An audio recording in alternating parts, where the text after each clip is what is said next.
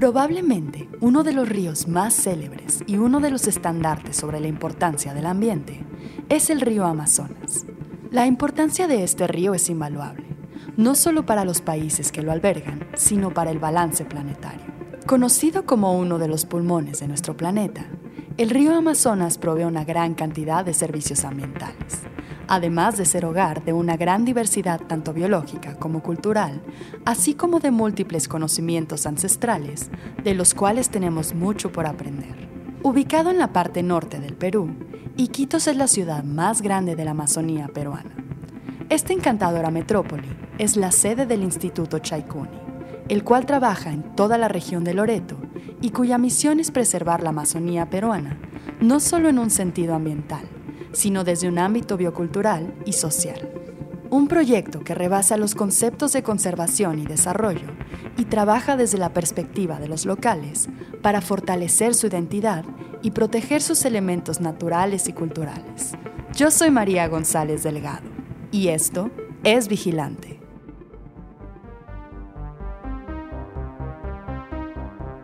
Esto es Vigilante y queremos cambiar las cosas.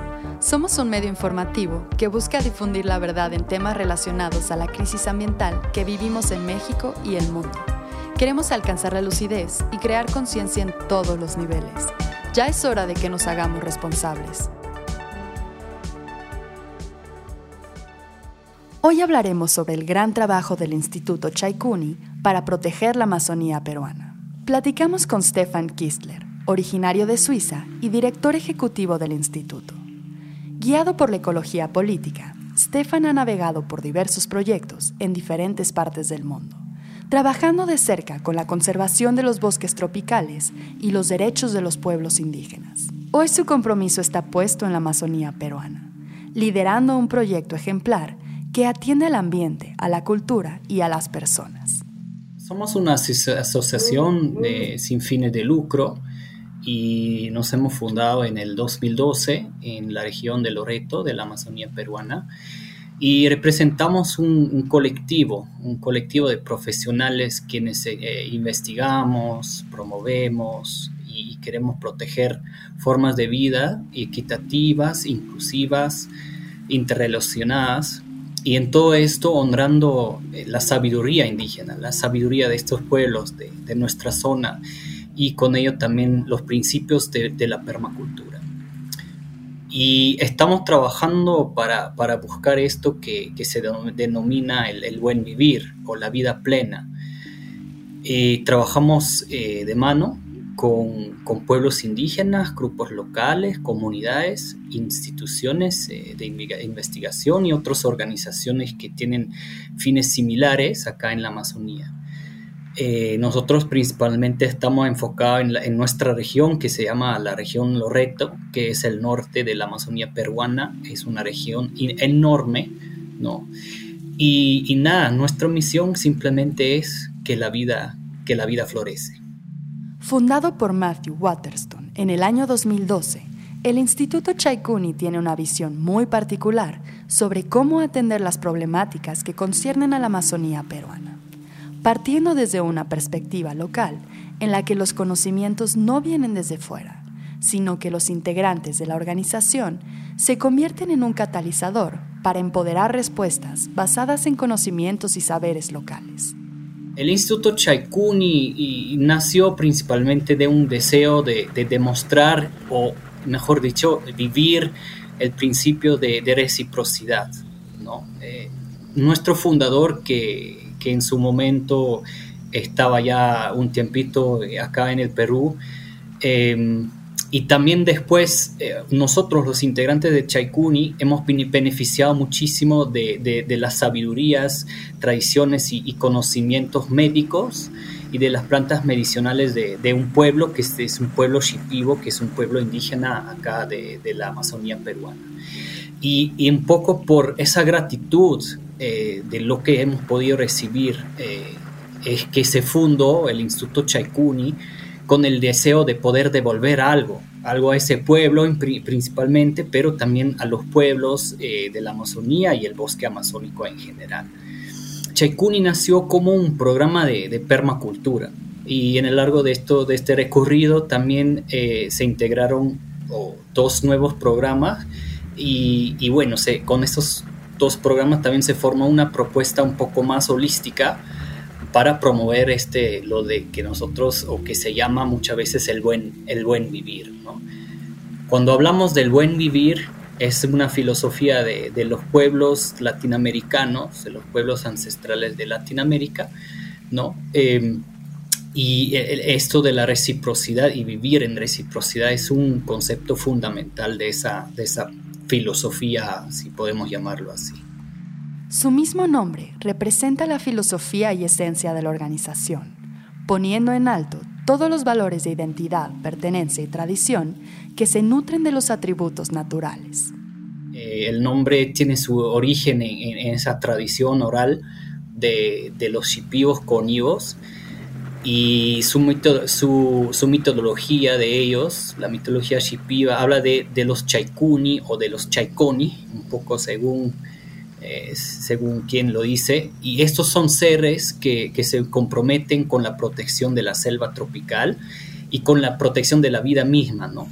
Y que cuando ellos hacen su transición a las reinas espirituales.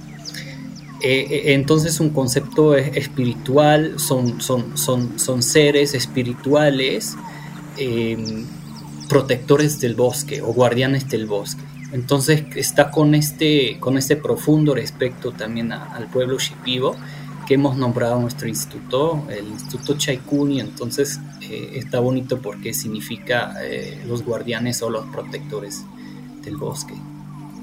Como ya mencionamos, el Instituto Chaikuni no toma como punto central al ambiente o al humano, sino a la forma de relacionarse entre sí.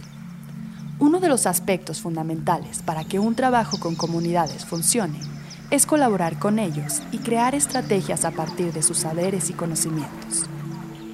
No solamente trabajamos con el pueblo shipibo, eh, que además está un poco más al sur de la región de Loreto, donde estamos nosotros, pero trabajamos con múltiples pueblos indígenas, comunidades también no indígenas, eh, que están más en nuestra zona de, Loreto. Y trabajamos en diferentes, de diferentes maneras que creo que también vamos a tocar después un poco. Pero principalmente nuestra, nuestra propuesta no es algo que, como estás tocando el tema de conservación, que muchas veces tal vez se viene promoviendo de organizaciones digamos, podemos decir, un poco de afuera, eh, con una propuesta que no puede, tal vez no, puede, es, no es tanto la propuesta de las mismas comunidades. Entonces alguna, es algo que tenemos muy consciente en nuestro, en nuestro trabajo y, queremos normalmente eh, recoger eh, un poco los, los deseos o, o, las ideas de las comunidades con quienes trabajamos. Es decir, casi no, no entramos a comunidades diciendo, mira, nosotros promovemos eh, sistemas agroforestales, eh, queremos trabajar con ustedes y luego empezamos a hacer, sino es más como algo que, que, venimos consultando con ellos y recogiendo un poco cuáles son las ideas que ellos quieren, quieren implementar, quieren trabajar, ¿no? Y muchas veces esto eh, e, empieza con una, una indagación sobre cuáles son estos conocimientos ancestrales que ellos como pueblos pueden tener todavía, que lamentablemente en muchos lugares también se están por perder cada vez más, pero siguen ahí y un poco este, el rescate de ese tipo de, conocimiento muchas veces también eh, enciende un tipo, un interés o una chispa con, con las mismas comunidades. Y es más por esa línea que queremos luego, eh, queremos luego apoyarles en desarrollar algunos pequeños proyectos que, les podría interesar. ¿no? Entonces, creo que eso es un poco la, bueno, un poco la respuesta a ese punto. Eh, eh, buscando una, una alianza horizontal mucho más de que, que veniendo con algunas propuestas prediseñados. ¿no? Por supuesto, estamos desarrollando algunas ideas eh, sobre el tema agroforestal en nuestro centro de permacultura. Por, por, supuesto, estamos desarrollando algunas propuestas que podríamos tener, pero al, trabajar juntos con los pueblos y comunidades acá es, es lo, ideal lo necesario es un, diálogo previo y continuo para poder hacer ese tipo de intervenciones que proponemos. Ahora hablemos sobre el personaje principal detrás de esta historia, el río Amazonas y sus bosques. Eh, en primer lugar, mm, estoy muy de acuerdo que, es como un, lugar emblemático, ¿no? que la gente o digamos el mundo lo conoce. Eh, sin embargo, al mismo tiempo, muchas veces sentimos que eso no tanto se, se reconoce, digamos, la urgencia y la necesidad de actuar ahorita mismo.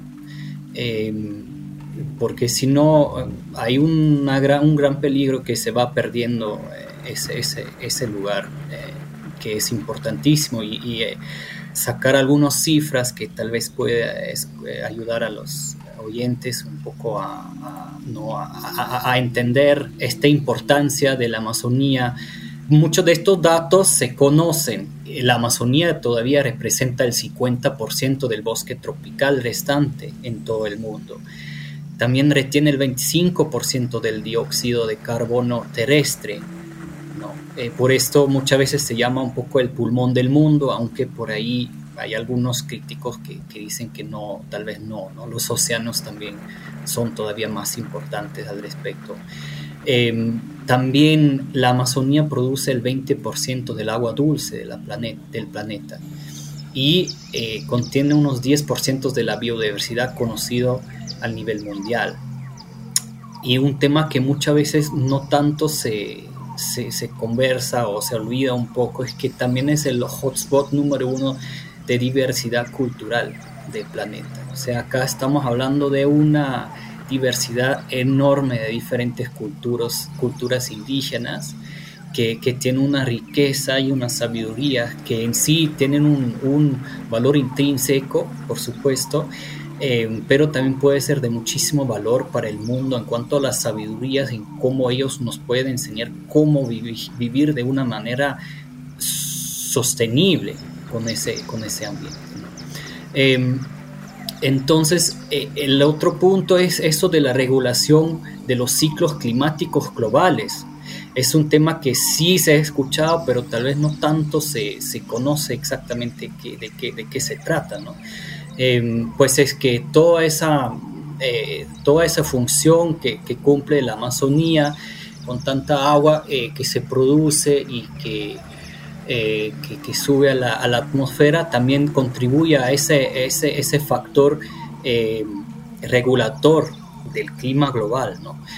Entonces, si de hecho, acá tal vez un, punto que no tanto se conoce eh, es esa teoría eh, que muchos, lo que muchos científicos ahorita están eh, contándonos cada vez más, esa teoría del, tipping point o punto de inflexión. Y es que con cada vez que más se pierda ese ecosistema importantísimo, em, hay una chance de que la Amazonía llegue a un punto de inflexión donde va a saltar de un ecosistema a otro. Y este otro ecosistema sería un tipo, eh, un ecosistema tipo sabana, ¿no? Y eso eh, no solamente sería desastroso para la región de acá de Latinoamérica, sino también para el clima global. Eh, entonces esto, esto es algo que no tanto se conoce, pero esto eh, un poco la, esa, esa urgencia de, la cual ya venimos está hablando este, mucho tiempo, con la cual se debería realmente hacer algo eh, drástico para, para, salvar y conservar este, la Amazonía. A pesar de todos los beneficios que brinda, la Amazonía está altamente amenazada por múltiples factores guiados por fuertes intereses, creando un tremendo desbalance en la armonía de este ecosistema. Aquí creo que habrá que, ver un poco las diferencias eh, según las regiones, ¿no? Eh, según los países amazónicos. Por ejemplo, los, los principales amenazas en, la Amazonía de Brasil son bastante diferentes de los de Colombia, de los del Ecuador o, en el Perú. Concentrándonos un poco en el Perú, hay una, una multitud de amenazas que la gran, la, gran la gran mayoría de ellos están vinculados al, al extractivismo. Hay este, los lotes petroleros, hay la minería fluvial ilegal, que es un tema un poco más fuerte en el sur de la Amazonía peruano, pero también cada vez eh, surge más esta actividad acá en la región de, de Loreto hay este, el aprovechamiento forestal totalmente insostenible, con ello también muchas veces se, viene la construcción de, nuevas carreteras que abren eh, el paso para que otras personas puedan entrar y, deforestar y sentarse ahí, asentarse ahí. También un tema es el establecimiento de, plantaciones de palma aceitera, ¿no? U otros, otros monocultivos que, vienen y arrasan como grandes áreas de, bosques primarios. Em, una, una, tremenda amenaza que aquí, eh, sobre todo en las regiones eh, fronterizas, que, que una amenaza que se hace cada vez más grande, son las plantaciones de coco, coca y el narcotráfico, por supuesto, porque es un, bueno, una actividad muy lucrativa eh, bueno, para los involucrados. Em, sin embargo, también, por supuesto, a nivel de Perú hay que, hay que también mencionar el, avance de, bueno, de los colones, de, las familias, que, que, cada vez avance más. Eh, a, en la frontera hacia los bosques y, por supuesto como su vida de subsistencia es la agricultura y, bueno, lamentablemente esa agricultura no es una agricultura muy, muy sostenible. ¿no? Em, entonces, al nivel, de, al nivel de Perú, creo que es conocido que unos 90% eh, de la deforestación se atribuye mucho más a pequeñas áreas de deforestación. Entonces, esto hace referencia mucho más a eso de, del tema de, subsistencia. ¿no? Entonces, mucho de, la deforestación son 50 hectáreas o menos. ¿no? Em, entonces, las familias, que principalmente son también familias humildes, pobres, y que generalmente practican un tipo de agricultura que no es muy, muy sostenible. Eso muchas veces es porque no tanto por tradición propia, sino por, un, por cumplir un poco con las tendencias y exigencias del mercado o también la promoción eh, de programas del Estado. Entonces este factor eh, de la digamos de la deforestación a gran a pequeña escala por ejemplo, en, Perú tiene, tiene mucho, mucha importancia y eso, por ejemplo, se puede contrastar con, con, lo de Brasil, ¿no? donde se sabe que realmente las grandes amenazas eh, vienen principalmente eh, de la ganadería y de plantaciones de, soja eh, de escala industrial. ¿no? Eh, es una diferencia. Pero el tema de, de, la pequeña agricultura es justamente uno de los temas con quienes al nivel de, de nuestro instituto realmente estamos trabajando y estamos eh, ofreciendo una alternativa eh, importante.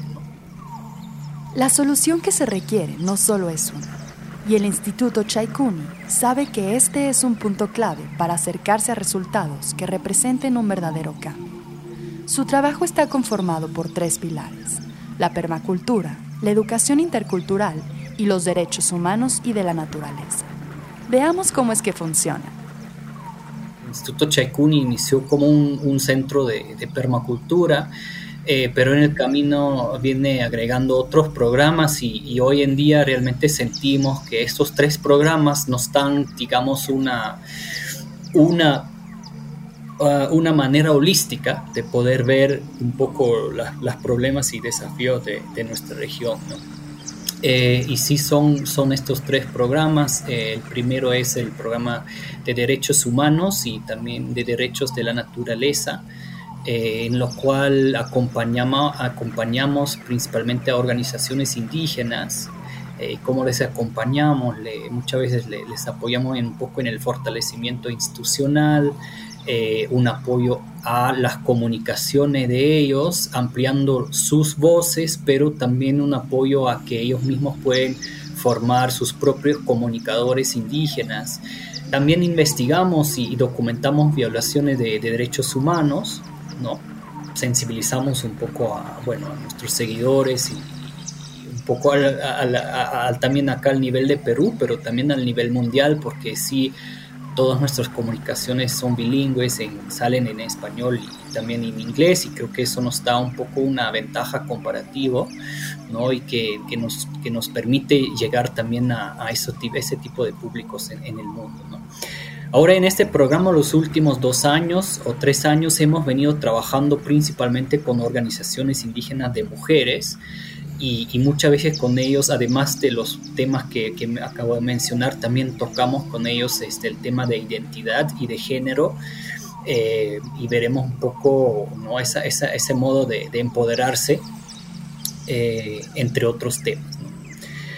El programa de educación intercultural eh, tiene cinco componentes. Es un programa donde principalmente trabajábamos, trabajamos con un grupo de estudiantes indígenas que vienen de toda la región grandote de Loreto y tienen que ir a nuestra ciudad de Iquitos para poder eh, seguir unos estudios superiores, porque a todo nivel de nuestra, de nuestra gran región no, no hay, otra, hay otra universidad que, que, en, la, ciudad de Iquitos. Entonces, varios de ellos tienen que viajar, eh, dejar sus comunidades y viajar varios días para llegar a la ciudad y por supuesto vienen con unos desafíos muy grandes, eh, pueden ser desafíos económicos, llegan a una ciudad donde no tienen redes familiares, eh, vienen con pocos recursos y también vienen con un, normalmente un tremendo desventaja en cuanto al nivel de educación que ellos pueden recibir en sus comunidades, ¿no? comparado con, digamos, los niños que, estudian en,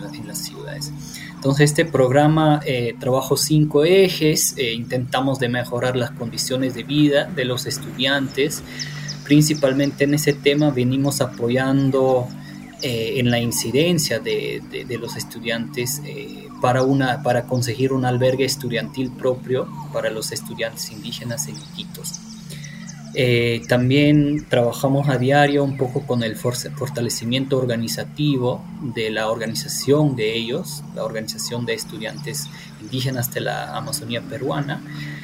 Ofrecemos también tutoría académica y desarrollo personal, hacemos talleres, otra vez pueden ser temas de, género, de identidad, eh, además de estos eh, reforzamientos académicos que podemos ofrecerles. También trabajamos a través de diferentes redes eh, y a través de una incidencia para la promoción del derecho a una educación intercultural. Y finalmente también tenemos un componente de, comunicación e incidencia propia donde justamente contamos un poco las historias de estos muchas veces muy valientes eh, estudiantes que persiguen entonces una carrera profesional acá en, la ciudad de, Iquitos. Finalmente, el programa de, pronto más grande eh, y más antiguo, el programa de la, de la permacultura, también cuenta con, con, una serie de componentes y, digamos, el corazón o, digamos, el, lo más, el componente de pronto más importante es lo que estamos desarrollando en nuestro centro de permacultura. Tenemos un, centro de permacultura en las afueras de Iquitos, donde justamente estamos eh, desarrollando, experimentando eh, principios, prácticas y tecnologías de permacultura que luego podemos, por supuesto, demostrar a nuestros visitantes que pueden ser personas eh, de la región, de las comunidades vecinas y de nuestros eh, aliados con quienes también trabajamos en los otros eh, programas, que pueden ser líderes, lideresas, estudiantes indígenas. Tenemos un componente de investigación para generar conocimientos y, no necesariamente generar nuevos conocimientos, sino también recuperar justamente ese tipo de sabidurías tradicionales, ancestrales acá de nuestra zona que, se vienen perdiendo lamentablemente cada vez más. Eh, también tenemos un componente outreach, a veces lo llamamos, ¿no? Es el trabajo de divulgación con las comunidades locales para fortalecer eh, principalmente la soberanía alimentaria agregar algunos, este, poder generar algunos eh, ingresos adicionales para esas familias. Y por ahí estamos promoviendo un sistema agroforestal que llamamos la, la chacra integral, que, que, es nada más un sistema muy diverso y donde proponemos que no se quema eh, lo que se, se abre para, para, establecer la chacra y que también se incluye en este sistema eh, plantas medicinales que pueden dar una, una fuente muy importante luego de, de, ingresos y también contribuye a un tipo de, de conservación de prácticas eh, culturales muy, muy importantes. Y el último componente es un componente de educación medioambiental, en, bueno, donde trabajamos en colegios de la zona y, y, hablamos justamente de un poco de la, de la, de la importancia de, eh, de cuidar el, el, medio ambiente. Eso, eh, por supuesto, es como una manera muy, muy rápida eh, de, de, describir un poco todo lo que estamos haciendo, pero vuelvo a, a repetir un poco la, la, lo que sí sentimos es que esos tres eh, programas nos, nos, dan tipo un, una, una, una, mirada holística en cómo eh, se podría intentar generar cambios eh, positivos eh, en, nuestra región y en la Amazonía. Sí. Y es importante que eso de saber que se trabaja eh, a través de los programas, ¿no? O sea, un programa, el programa de permacultura, por ejemplo, también puede justamente entrar a, a, a, las comunidades donde tal vez trabajamos más el tema de derechos y, y, y, se, puede, se puede conversar esas diferentes propuestas a través de los, de los, de los programas, ¿no? Es algo que está interrelacionado a los programas y tenemos un trabajo a través de los tres. La trayectoria del Instituto Chaikuni ha estado definida por retos que continúan manifestándose día con día. Bueno, el reto más grande y continuo que, que tenemos es encontrar una sostenibilidad económica, ¿no? Encontrar los fondos para poder hacer el trabajo que, que hacemos y, bueno, con ello encontrar los recursos humanos, eh, que por supuesto es el corazón de lo que estamos haciendo, es un equipo calificado, motivado, talentoso y también dispuesto a trabajar no tanto por ganar un gran sueldo, sino por perseguir un poco estos nuestros ideales, ¿no? En los cuales creemos mucho. Esa es una lucha constante y, y, y, mientras que sí cada vez hay más enfoque y tal vez también cada vez hay más eh, financiamiento, ¿no? Que se lanza, digamos, para esa causa de, la, de, de conservar la Amazonía. Eh, sigue siendo una lucha constante, un reto constante de, de, de, encontrar, digamos, todos los fondos para, para, hacer lo que estamos haciendo. En segundo lugar, eh, comentaría lo del entorno intercultural, eh, de la complejidad un poco de trabajar con comunidades amazónicas, amazónicos, eh, encontrar un poco la, la, forma de entenderse, buscar un tipo de norte, ¿no? En un entorno donde existen diferentes racionalidades, en comunidades que pueden tener múltiples sueños y, e ideas y, y, muchas veces estas comunidades son mucho más heterógenos que de lo que tal vez nos, nos, nos imaginemos, ¿no? Puede haber una familia quiere eso y otro quiere eso, ¿no? para encontrar ahí la forma de, de apoyar, de trabajar. Esto requiere muchísimo tiempo, eh, persistencia y, y, bueno, conocimientos locales, ¿no? de los cuales sí sentimos que, que tenemos algo. Eh, requiere recursos y requiere mucha paciencia eh, y, fondos también a, largo plazo para, para poder lograr un, cambio positivo. Eh, como, como, tal vez último elemento de los retos, yo, yo, yo también creo que se podría mencionar que esto de que la sociedad en general no, no necesariamente piensa igual a, a lo que nosotros promovemos en el Chaikuni. Eh, hoy en día en Iquitos, a nivel a nivel de Perú, me imagino a nivel latinoamericano, todavía existe un montón de eh, discriminación hacia lo indígena, lo que representa lo indígena. Y creo que un poco más triste aún es que tras décadas y décadas que el Estado peruano y la sociedad occidental viene diciendo un poco que Lo indígena es de segundo clase y muchas veces usaron exactamente esas palabras.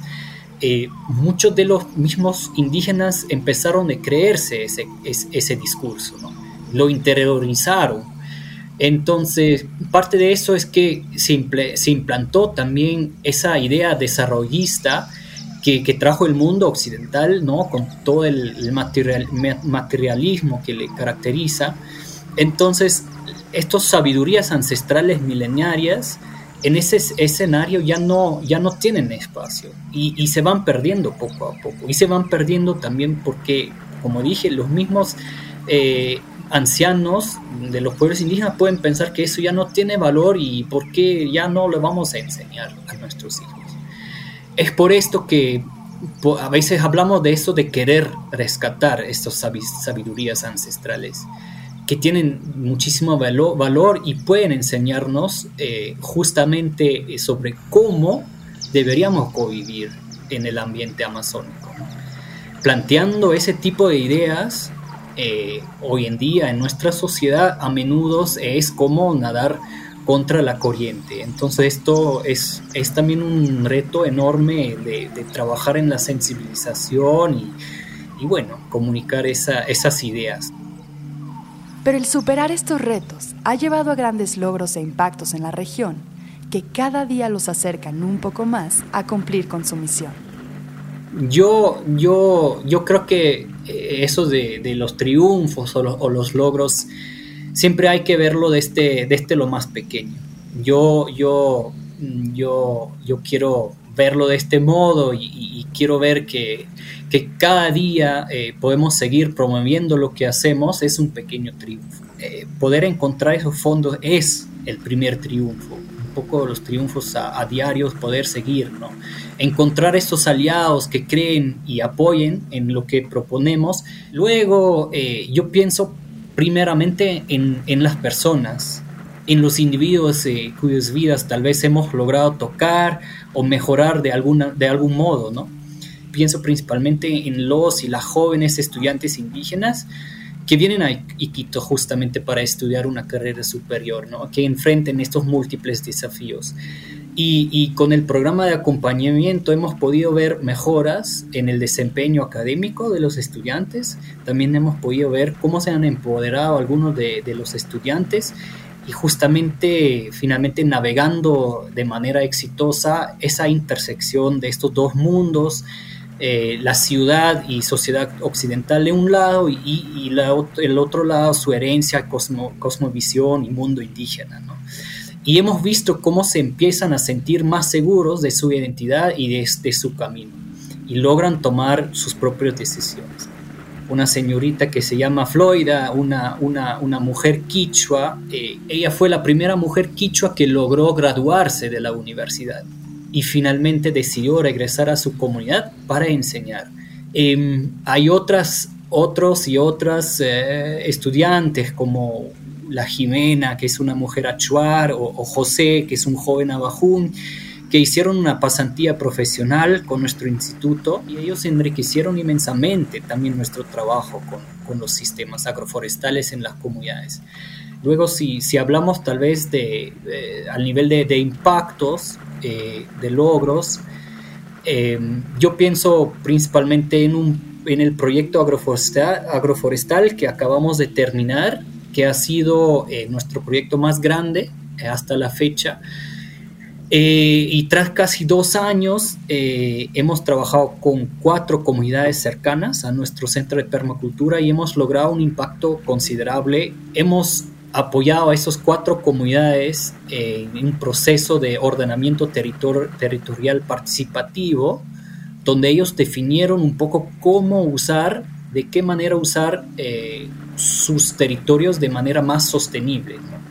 Ellos han, identificado las potencialidades y las amenazas de sus territorios y se comprometieron este, a la preservación, recuperación en algunos casos y también el uso sostenible de sus territorios, que son en total más de 5.000 hectáreas. al nivel de, de familias, en este proyecto hemos trabajado con 35 familias que han dejado instalados eh, más de 27 hectáreas de sistemas agroforestales de, la alta diversidad, de esto que, que estaba comentando sobre ese sistema que nosotros llamamos la chacra integral.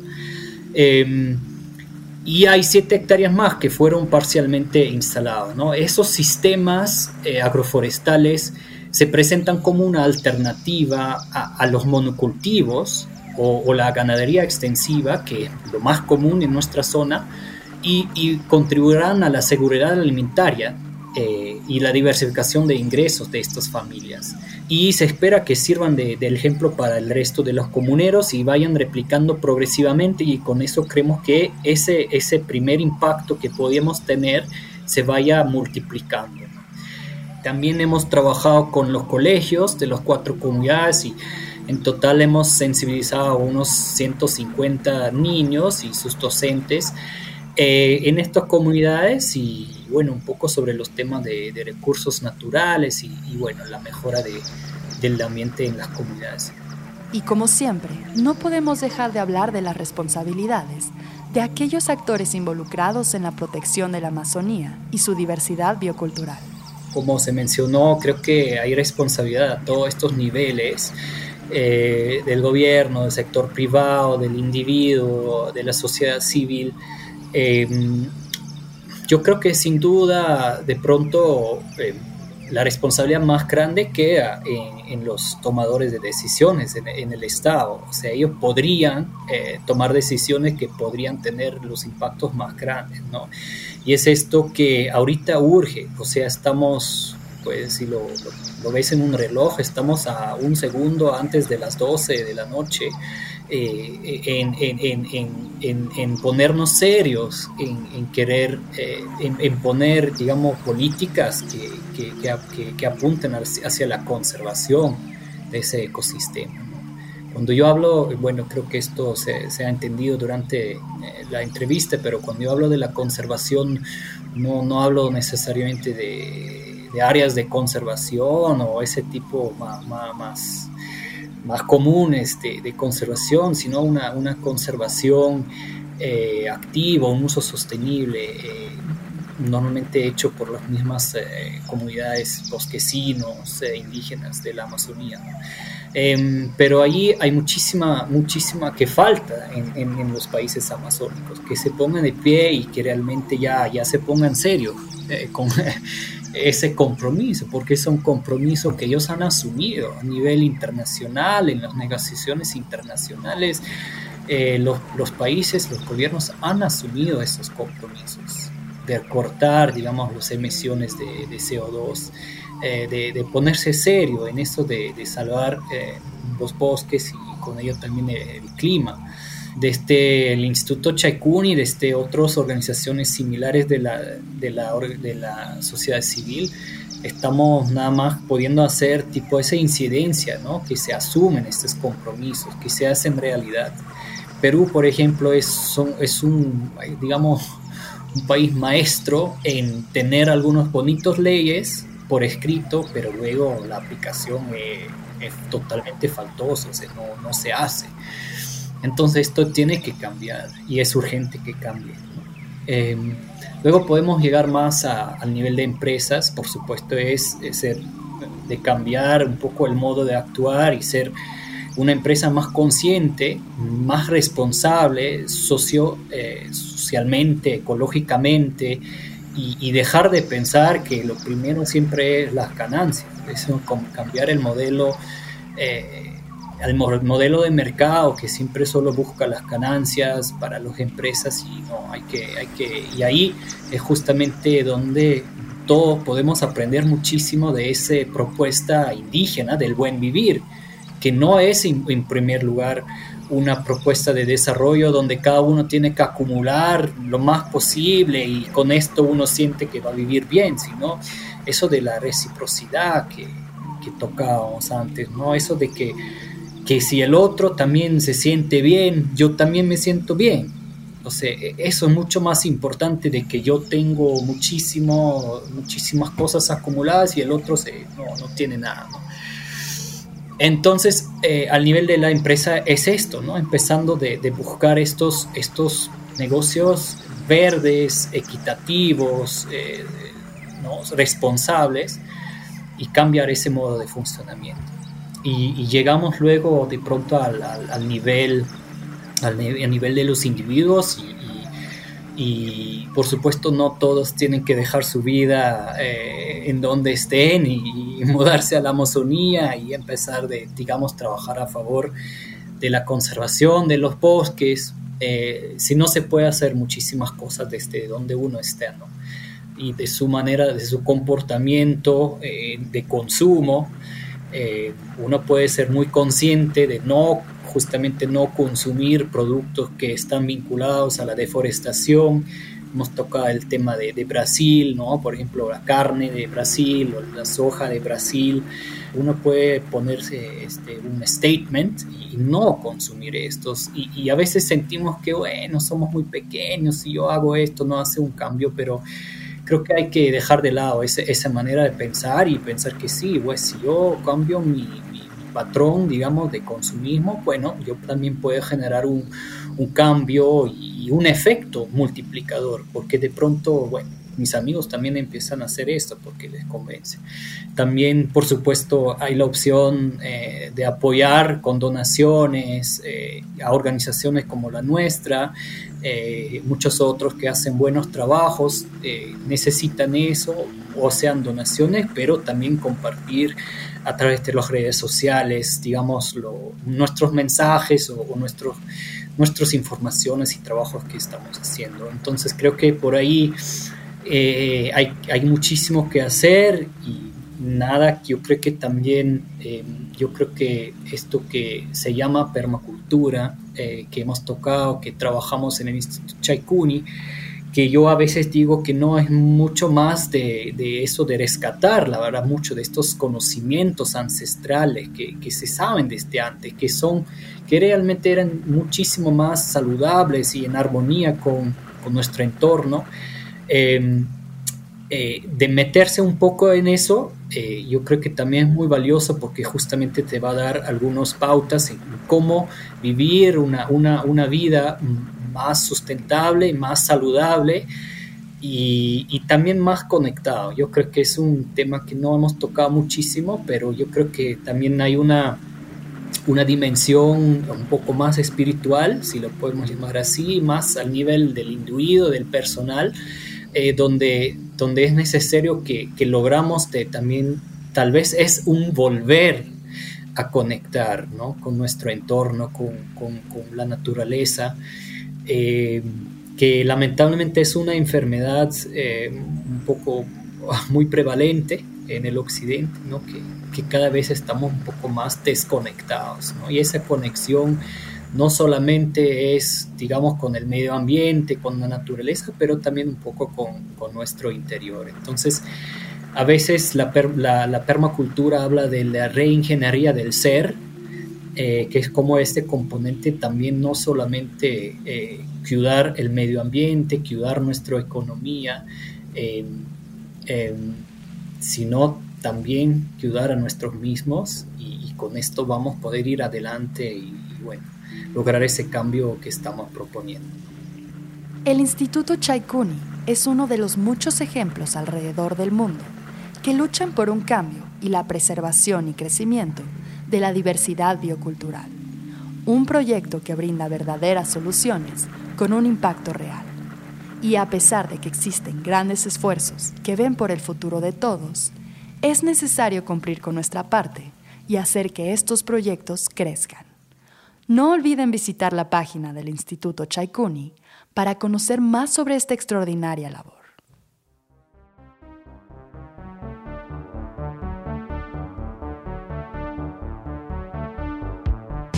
Agradecemos la participación de Stefan Kistler para la realización de este episodio y a Mario Otero por el trabajo de edición.